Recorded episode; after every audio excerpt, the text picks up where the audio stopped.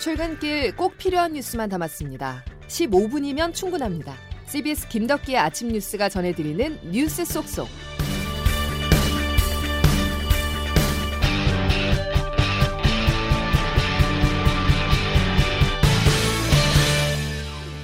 여러분 안녕하십니까. 1월 12일 김덕기 아침 뉴스입니다.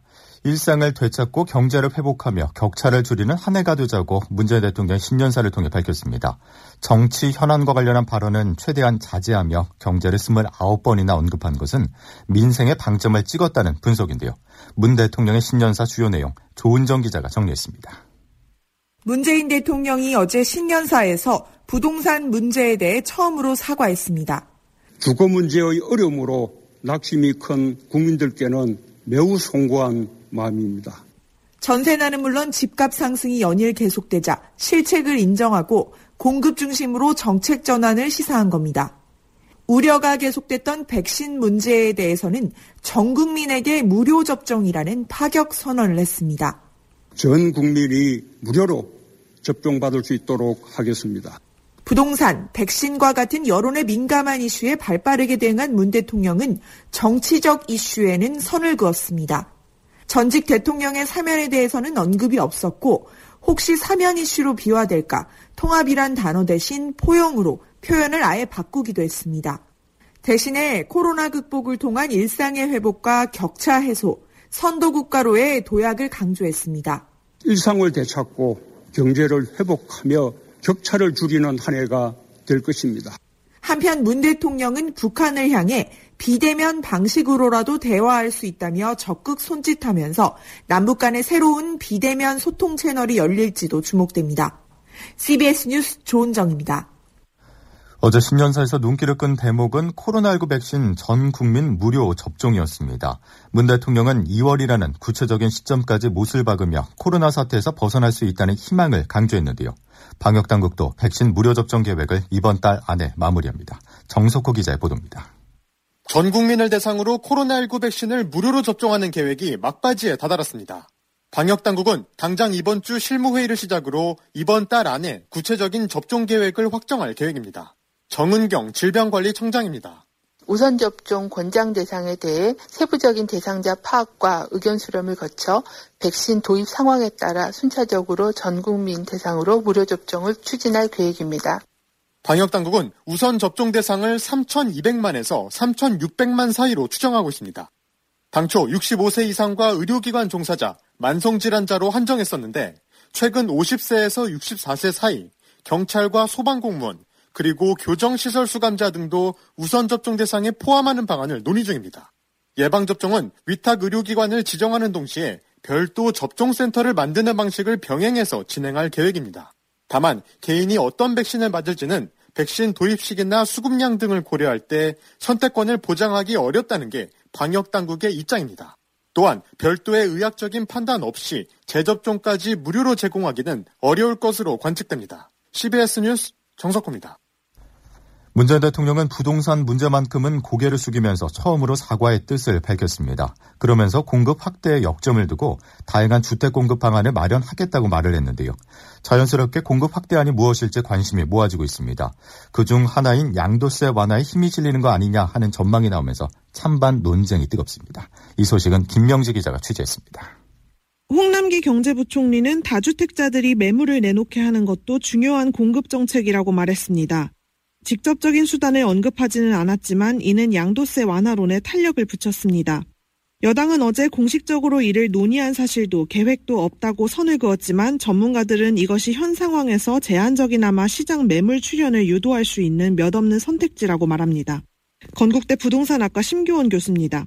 뭐 양도세 좀 물더라도 팔겠다는 사람이 꽤 많거든요. 근데 양도세 무서워서 못 팔겠다 그러는데 그 물량이 우르륵 쏟아지면은 이제 하락까지도 볼 수도 있다. 단기적 하락이지 장기적 하락은 아니고요. 다만 현실 가능성이 떨어진다는 의견도 만만치 않습니다. 한국건설정책연구원 이은영 연구원입니다. 다주택자에 대한 양도세 완화는 현재 부동산 정책의 근간이 되는 투기차익 환수와 결이 크게 다른 대책이라 당정으로서도 부담스러운 선택일 것입니다. 지난해 재보궐선거 전에 종합부동산세 완화 카드가 거론됐다는 사실을 고려하면 양도세 완화론 역시 내년 대통령 선거를 앞두고 언제든 다시 불거져 나올 거란 전망도 나옵니다. CBS 뉴스 김명지입니다.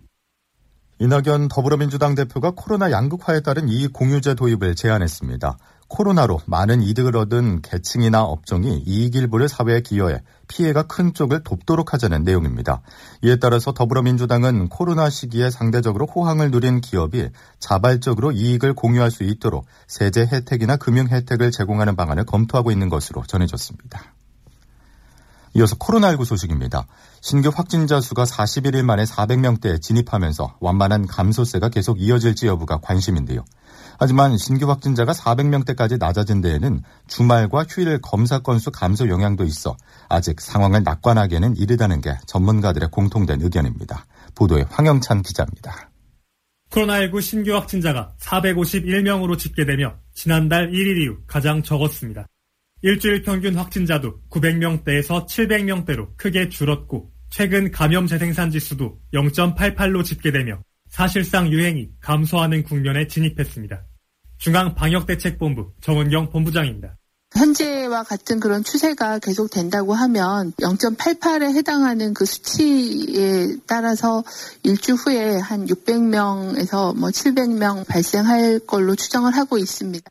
다만 어제는 주말의 영향으로 검사량이 평일의 절반 수준이었다는 점을 고려해야 합니다. 또 감염 경로가 파악되지 않은 경우가 25% 내외를 유지하고 있고 선행 확진자와 접촉을 통해 감염되는 경우가 40%를 넘는 등 여전히 어디서든 코로나19에 감염될 수 있는 상태입니다. 여기에 한파의 영향으로 밀폐된 실내의 위험도가 더 높아졌고 변이 바이러스의 유입을 막는 일도 걱정거리입니다. 방역 당국은 긴장을 풀기엔 너무 이른 시점이라며 의심이 되면 바로 검사를 받는 등 방역 수칙을 철저히 지켜달라고 강조했습니다. CBS 뉴스 화영찬입니다. 현재 확진자 감소세의 가장 큰 변수는 종교시설입니다. 특히 BTJ 열방센터를 다녀왔지만 진단검사를 거부하는 이들이 수도권에만 700여 명에 달해 감염 확산에 대한 우려가 커지고 있습니다. 권혁주 기자의 보도입니다. 선교시설인 경북 상주의 BTJ 열방센터. 지난해 말 코로나19 확진자가 쏟아지던 때에도 전국에서 모인 신자들을 대상으로 선교 캠프를 열었습니다. 이들이 전국으로 흩어지면서 지금까지 파악된 확진자만 500명을 넘었습니다. 큰 문제는 진단 검사를 받아야 할 이들이 검사를 거부하고 있다는 것입니다. 지금까지 수도권에서 파악된 검사 거부자만 700여 명에 육박합니다.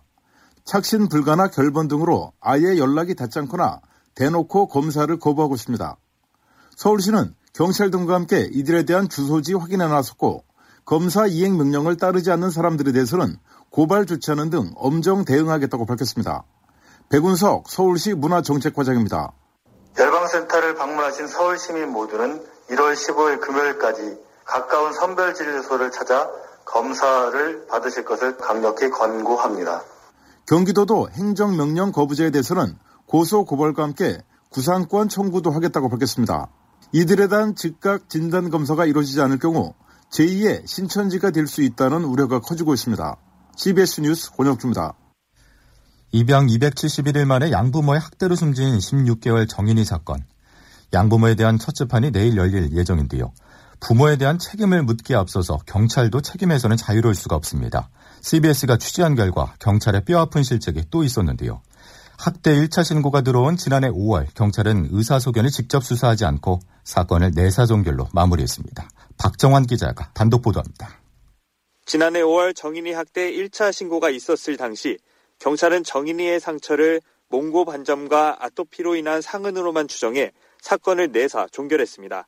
몽고 반점과 아토피 상흔 판단 근거에 대해 경찰은 의사 소견 등을 수사했다고 밝혔습니다.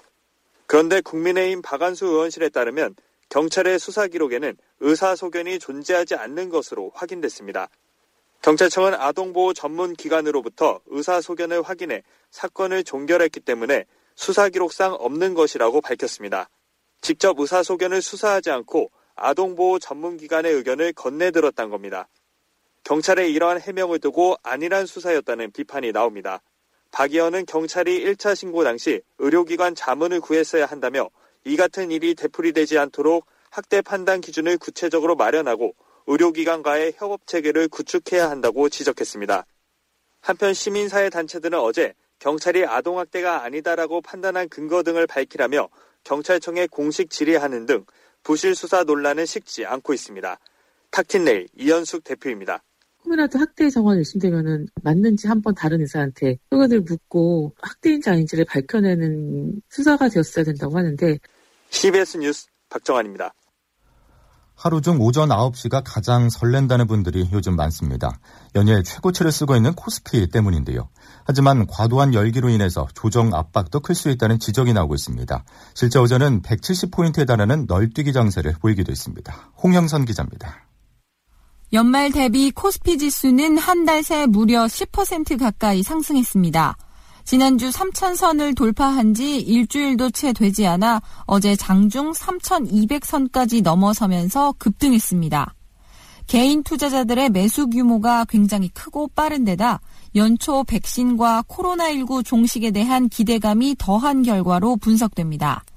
어제만 하더라도 개인 투자자들은 장이 시작한 지 10분 만에 1조를 쏟아부었고 기관과 외국인들이 팔아치운 주식을 사들이며 4조 넘는 돈을 코스피에 투자했습니다. 전문가들은 코스피 상승 속도가 다소 과열되고 있다고 진단하고 있습니다. 정용택 IBK 투자증권 리서치 센터장입니다. 시장은 과열 국면에 들어와 있는 건 맞는 것 같아요. 추가적인 상승이 거듭될수록 사실은 조정의 압력도 훨씬 더 커진다라고 생각하고요. 시장의 변동성도 커지기 때문에 투자 자체는 보수적으로 운용하는 게 맞는 것 같고요. 3월에 끝나는 공매도 금지 조치를 조기 재개해야 한다는 목소리도 나오고 있습니다. CBS 뉴스 홍영선입니다. 금융위원회는 현재 시행되고 있는 한시적 공매도 금지 조치를 오는 3월 15일에 예정대로 종료하고 공매도를 허용할 계획이라고 밝혔습니다. 주가 하락을 예상하고 주식을 빌려서 파는 공매도가 허용되면은 최근 화랑을 보이는 증시에 찬물을 끼얹을 수 있다는 우려가 나오고 있지만 금융위는 원칙대로 3월 중순부터 공매도를 재개하겠다는 입장입니다. 미국 의회 의사당 습격 사건 이후 미국 사회가 요동치고 있습니다. 민주당은 오늘 도널드 트럼프 대통령 탄핵안을 발의한 가운데 일부 트럼프 지지자들 사이에서 무장 봉기 가능성도 제기되고 있습니다. 미국 현지 분위기를 권민철 특파원이 취재했습니다. 위험에 빠진 미국, 오늘 CNN이 던진 화두입니다. 민주당은 현직 대통령에 대한 두 번째 탄핵 소추안을 하원에 제출했습니다. 48시간 내 표결하는 신속 처리 절차를 택했습니다. 하원 435명 중 210명이 벌써 서명을 마친 상태라 가결 가능성 높습니다. 새 대통령 취임 열흘 앞둔 상황이지만 바이든 대통령 이야기는 찾아볼 수 없습니다. 이런 딜레마로 상원의 탄핵 최종 심판은 취임 이후 진행됩니다. 임기가 끝난 대통령을 부관 참시하는 이유는 4년 뒤 트럼프의 대선 출마를 원천 막기 위해서입니다. 하지만 11월 대선서 7,400만 명이 트럼프에게 표를 던진 게 보여주듯 반발도 만만치 않습니다. 민주당 의원 사무실엔 탄핵 찬성표 던지면 가만히 있지 않겠다는 협박성 전화가 걸려오고 있다고 합니다. 바이든 취임까지 10여일 동안 50개 주 주도에서 무장 시위가 있을 수 있다는 첩보를 FBI가 입수했다는 보도도 나왔습니다. 이번 의사당 침탈 사건 때도 무기나 흉기를 전문가처럼 다룰 줄 아는 전직 군인들이 많았다고 합니다. 이런 가운데 워싱턴 DC 검찰은 의회의 탄핵과 무관하게 트럼프 대통령을 폭동 선동 혐의로 수사하는 방안을 검토 중입니다. 워싱턴에서 CBS 뉴스 권민철입니다. 김덕기 아침 뉴스 여러분 함께하고 계십니다. 이제 기상청 연결해서 화요일 날씨 알아보겠습니다. 이수경 기상 리포터. 네, 기상청입니다. 예, 길었던 이번 북극 한파 오늘 끝이 나는 거죠? 네, 그렇습니다. 오늘 오후부터는 북극발 한파도 누그러질 것으로 보이는데요. 다만 대부분의 서쪽 지방은 기온이 오르면서 초미세 먼지 농도가 높을 것으로 예상됩니다. 더불어 오늘 곳곳으로 눈 소식이 있는 상태여서 이 점도 참고를 하셔야겠는데요. 오전까지는 평년보다 추운 날씨가 이어지면서 체온 조절에 유의를 하시기 바랍니다. 아침 기온 어제보다 1도에서 4도가량 높지만 여전히 경기 북부와 강원도, 충청북도와 경북을 중심으로 한파특보가 이어지고 있는데요. 현재 춘천 영하 15도, 서울 영하 9도, 대전 영하 6도 선입니다. 낮 기온은 어제보다 높겠고 영상권을 회복하면서 추위가 많이 풀릴 것으로 보이는데요. 서울과 수원, 파주의 낮 기온이 1도, 대전 2도, 대구는 5도까지 오르겠습니다.